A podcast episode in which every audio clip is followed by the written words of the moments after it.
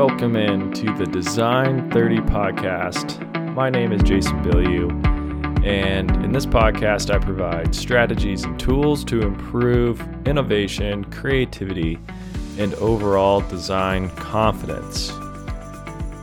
Today, we are continuing the Design More, Despair Less uh, little mini series I've been working on.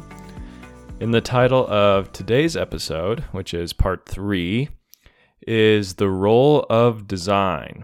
So, in the previous episodes, I've talked about the problem that I've been seeing with uh, these huge issues being blown up and sensationalized so much that it can be uh, very depressing, cause people to despair. And then I also talked about the solution, which is looking at these problems in a, a different way, kind of reframing them to an opportunity, and especially reframing them as an opportunity for the younger generation that there's awesome, not awesome, but big problems uh, that need to be solved. And there's a lot of adventure there, there's a lot of opportunity there. And so today I will be talking about the role of design in all of this. Again, a little bit high level. Uh, these three episodes have all been a little bit more high level compared to what I've done in the past. So I will most likely be diving into some more specific tools and strategies uh, starting again next week. Um, but for today, we'll be talking about how design can help solve these large problems at a little bit more of a, you know, a 30,000 foot view. So, what is the role of design in solving these large, catastrophic, difficult problems? And what is the role of design in developing actual useful solutions? So, my first point on this is that design requires careful observation. So it's very important that you aren't jumping to conclusions right from the start. Uh, we often have ideas on how to solve something. You know, as soon as we hear about the problem, we have all of our preconceived ideas of what you should do. And it's really tempting just to run with that. It feels more efficient, feels like you're getting something done faster, but it's uh, not advisable. You need to slow down, you need to observe and study what is actually going on. You need to be able to be able to determine the actual root cause of this problem that you're observing. So you need to you need to be careful not to just accept uh, these common theories that you're often hearing. You don't want to ex- accept those just at face value. Uh, you need to be a skeptic in a lot of ways. Uh, it's kind of the same way that you don't accept uh, a piece of user feedback just right at face value.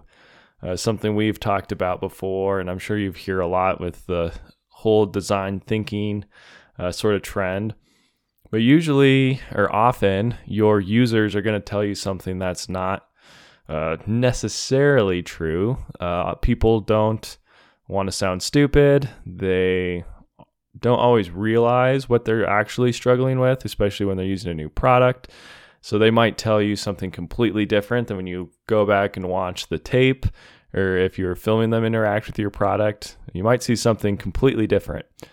So, kind of keeping that same idea uh, when you're dealing with these, you know, big problems in the world. There's going to be a lot of theories out there of how other people think you should solve it, but hold off on that at the beginning. Uh, you want to slow down, really dive deep into what the problem is. Make sure you're asking clarifying questions, uh, verifying data, verifying observations that other people have made. Uh, and of course, you want to have tons of follow up questions, start doing some tests, and overall just making very careful observations. You want to look at the world with a skeptical and critical eye so that you can see below this uh, kind of surface level rhetoric that invades you know, so much of life, media, social media, I think you all know what I'm talking about. Um, so, one way I look at this is using a double diamond uh, sort of diagram, which um, I'm sure many, many of you have seen if you've read The Design of Everyday Things. He talks about it a lot in there. But essentially, you start off, uh, well, if you don't know, it's two diamonds just right next to each other. So it kind of gives this idea of you tend to start at a point and then you expand and then you uh, kind of come back down and you trim down to another point and then you expand again and then you come down to some final solution or idea, something like that. So in this case, you start off with a problem, and that's kind of your starting point. And then you want to look into, as you expand, the set of all possible causes of this problem. So, what are some examples of that? Well, let's go through some of what we uh, talked about last week, uh, some of these classic big problems. And the first one, of course, being climate change, uh, which we've all heard way too much about recently. But uh, I think it, it is interesting as you start to dive into uh, some of the implications of it, some of the actual problems that are going on. Uh, and there's just a few different lenses you can actually view it through. So if you're looking at potential causes, and again, we need to think very broad. So we all have, you know, what we've been told, maybe what we've studied uh, about what's causing this. But if you're looking to solve this problem and all the potential negatives of climate change, uh, well, first of all, you're probably not going to solve it all with one solution. So a good thing to keep in mind is that maybe there's just a certain aspect of it that can make a significant impact and you can solve that rather than trying to come up with one solution to solve every single problem or every single side effect of of temperatures changing. Um, so of course there's the classic, you know, greenhouse gases in the atmosphere, uh, too much CO2 and methane, and this comes from everything from coal plants, power plants running off natural gas. You know, always hear about cow farts causing methane. Uh, all these gas powered vehicles driving around, and then airplanes, of course, is another one that you'll you'll hear a, a lot about. And then you'll also hear about maybe there's natural causes for this, and so that's worth looking into as well. Because if there are some natural aspects of it, uh, that's going to be a very different uh, solution to solving than if it's man-made or coming from these other sources that I mentioned. Um, but it, it gets really complicated the more you you dive into it. For example, natural gas is actually one of the reasons why the U.S. has been able to reduce emissions pretty significantly over the past few years. So, does that mean you should transition all of your energy needs towards natural gas? Um, it also comes from fracking in a lot of cases, which has some other side effects. Um, but it looks like it produces much less uh, pollution than coal plants. So, there's a little bit of a give and take there. And it's not an easy question or an easy problem to solve. And of, of course, there's also the economy look on all this, and you need cars, you need trucks, you need planes and boats, and they all run off uh, some sort of fuel. Uh, it's typically fossil fuel. And so when prices go up on this, if you're trying to institute something like a carbon tax, for example, most of the impact financially is often felt by lower income people to middle income people. And if these if they you know, they're the people who perhaps can't afford to fill their car up and get to work, or they can't heat their homes. And so there's some really dangerous side effects to that as well. Uh, and another complicating factor that I've been hearing uh, more and more recently, which is really quite fascinating and makes these problems even more difficult to solve, it's that as temperatures go up, especially in a country like the United States, of course, there's more heat related deaths because there's more heat, uh, higher temperatures, but there's also less cold related deaths. And cold is actually a very dangerous thing. so there's a lot more cold related deaths than there are heat related deaths, at least at this point in the United States. So as these temperatures start to rise gradually, the net difference is actually saving more lives in the United States than killing more lives. Which, you know, puts you in a little bit of a catch 22. It's like, okay, well, we don't want the temperatures to rise, so we need to combat that. But then there's also some benefits to it rising, at least in certain climates. And then if we raise the cost of energy, something through a carbon tax, something like that, then you're actually making it more expensive for people to either heat their house when it's cold, which is, you know, very necessary. It also becomes more difficult to cool your house when it's hot. As energy, it's so expensive, and we all know an air conditioner jacks up your your uh, heat bill significantly, or not your heat bill, but your electricity bill.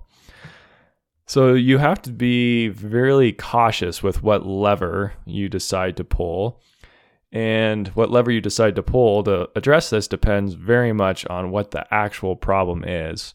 What's the actual cause and what can you do that's going to make a significant impact and you know, save more lives in the long run and produce less pollution and help stabilize things as much as possible. So climate change is one of those that the further you dive in, the more you look at all of the little impacts of it and causes, it gets really complicated, but also it gets pretty exciting. And I think there's a lot of fun and innovative solutions nested within that one problem.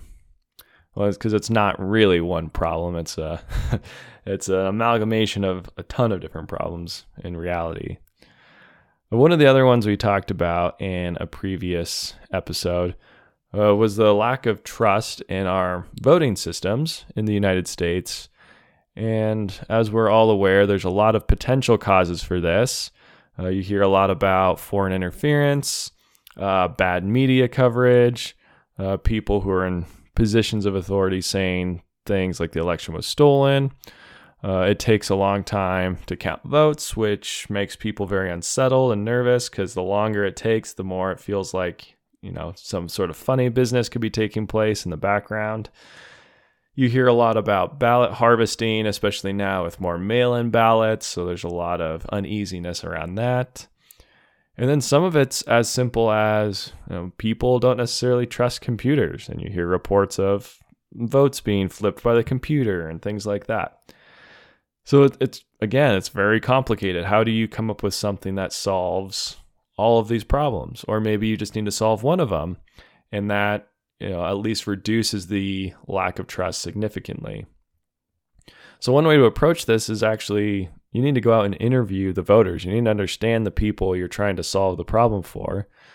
And you know, you might be one of them, but there's such a wide variety of people and opinions um, all across the country that you need to go out and actually understand people and what their rationale is and do it with a statistical slash data driven mindset. And you need to read articles and posts, especially the ones that are going viral on social media, because that gives you a little bit of insight into what is actually driving people's fear and what's driving their lack of trust in the system.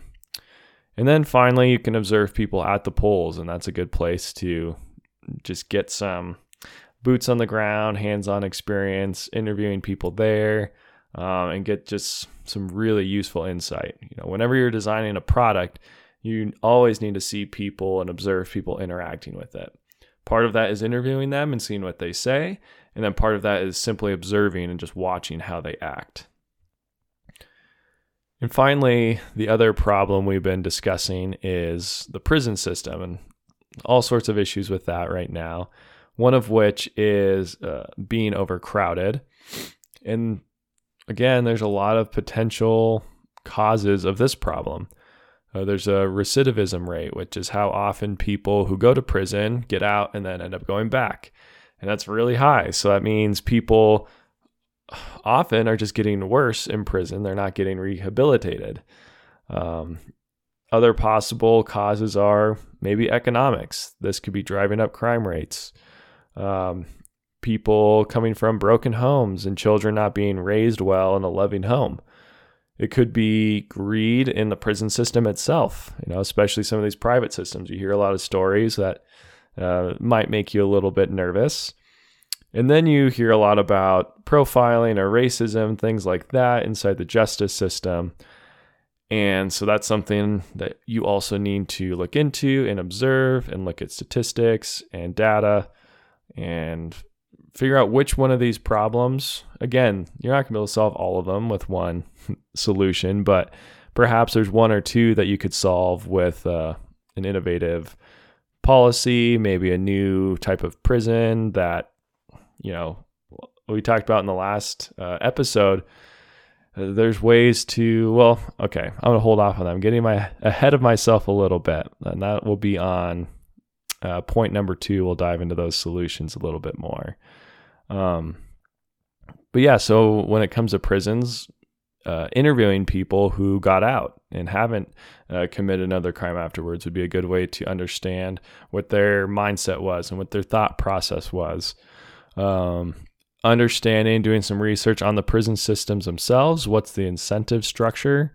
Is it purely monetary, monetary, or is there something else going on?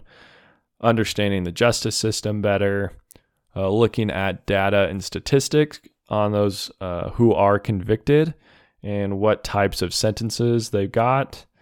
Uh, of course, looking at background statistics on inmates and just really trying to see what sort of trends you can tease out of all of this data. And this leads into my overall point number two, which is that design requires prototyping and testing. So, going back to that double diamond uh, I was describing earlier, so you come up with this huge set of all the possible causes. And then as you go through that, you start narrowing, narrowing and narrowing down to some causes that you could actually uh, address some causes that could potentially be changed or fixed to reduce this problem. And then you start working on your solution set. So once you have a likely cause of the problem, you can start coming up with all these different ideas. And you do want to be uh, basically as broad as possible at the start and just widen out the solution set. But then you're stuck with a bunch of solutions, and how do you narrow that down? And that's where uh, prototyping and testing really comes in handy. And that's how you start narrowing down your solution set to your, you know, final solution that then you can focus on designing it, implementing it, things like that. So when you're looking at this large solution set, you need to, as you start to narrow, you're looking at prototyping, testing, adjusting based on that testing, testing again, then probably moving to a new prototype, test that, adjust it, test again.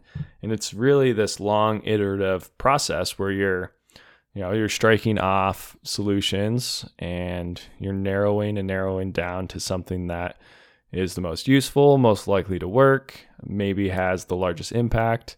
Uh, there's a lot of different ways to narrow that down. And then, of course, you want to record and analyze all of your results throughout this process. So, what are some ways that you can do this looking at these three problems we addressed? So, with climate change, you could do something uh, perhaps as simple as prototyping a carpooling app and testing that out with a small beta market of people and see how that works. That's a way to address one potential issue, which is uh, too many cars on the road. You could also look at new and efficient HVAC systems for houses and once you figure out the efficiency that you uh, are getting out of these new systems, you can use that to calculate well, if, if we were able to provide this to X amount of people, how much of an impact would that have overall? Uh, you can test new insulation and kind of perform that same calculation where you can estimate how many people that you could get this new insulation to, and then what's going to be the impact of that, more efficient homes. Uh, you can also try out policies in smaller, more constrained uh, ways, such as doing it on a county level or perhaps something as big as a state level, but trying to keep it small and prototype on that, you know, a more, uh, I don't know, unified, more similar, and basically just smaller sort of level, more discrete level. Uh, and then with the voting system, you could set up uh, maybe not a real election, but a practice or some sort of pseudo election where you could test out new processes that involve something. Maybe it's finger scans or maybe it's eye scans. And maybe that's something that gives people more trust. Like, a, you know, that's something that is obviously very unique from person to person. So it can create trust, but it also could be too invasive and maybe it drives a lot of people away from voting because they don't want the government to have this information on them or something along those lines. Uh, you could also try ranked choice voting. This is what is going on in Alaska right now. They decided to change up their voting system a little bit. And so that's a, a pretty cool uh, example of prototyping on a state level. And then for the prison system, you could, uh, this is probably something more difficult, but and again, I don't know. I'm definitely no expert on the prison system. So if this is already going on, uh, maybe you have to think of some other potential ideas to try out. But you could look at providing more meaningful and useful jobs to inmates so that they're building some useful skills and gaining some meaning out of the work they're doing.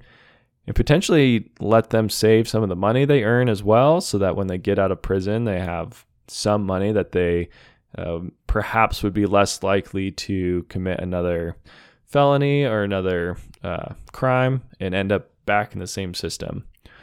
Uh, so, a side note on all of this one of the awesome things about how the United States is set up, at least, is that we are a bunch of states, and states are made up of a bunch of counties. So, these let you actually prototype things on a smaller scale. So it allows you to prototype policy on more of a local level, which is pretty cool. And it's something I know, like I mentioned, Alaska is taking advantage of with their ranked choice voting.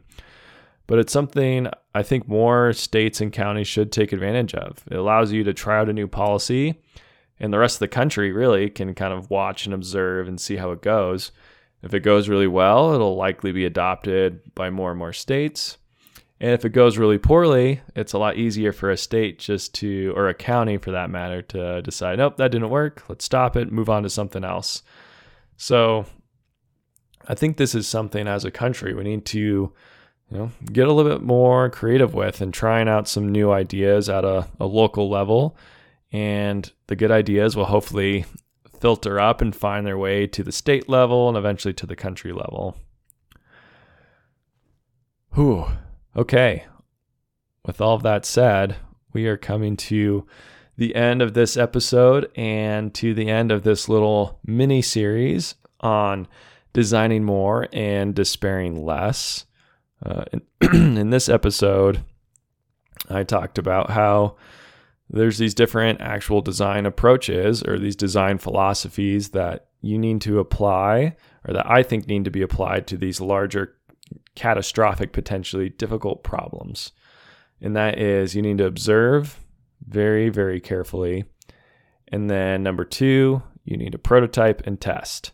You don't go all in right away on one solution that could very likely just make things a whole lot worse. So you want to prototype, test, analyze your data, analyze your results, and work through that iterative, iterative problem until you find a solution that uh, is the best possible solution that you can come up with at that time. And with that, I would would uh, like to bring this episode to an end. A quick shout out to the sponsor of the podcast. That is Viper Outdoor Tools. You can find them at viperoutdoortools.com. Also, want to say uh, you should subscribe to the Design 30 YouTube channel. Uh, follow me on Instagram at Learn Design 30.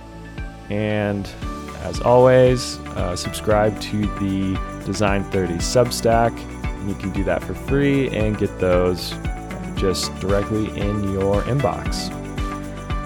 And with that, I will end this episode.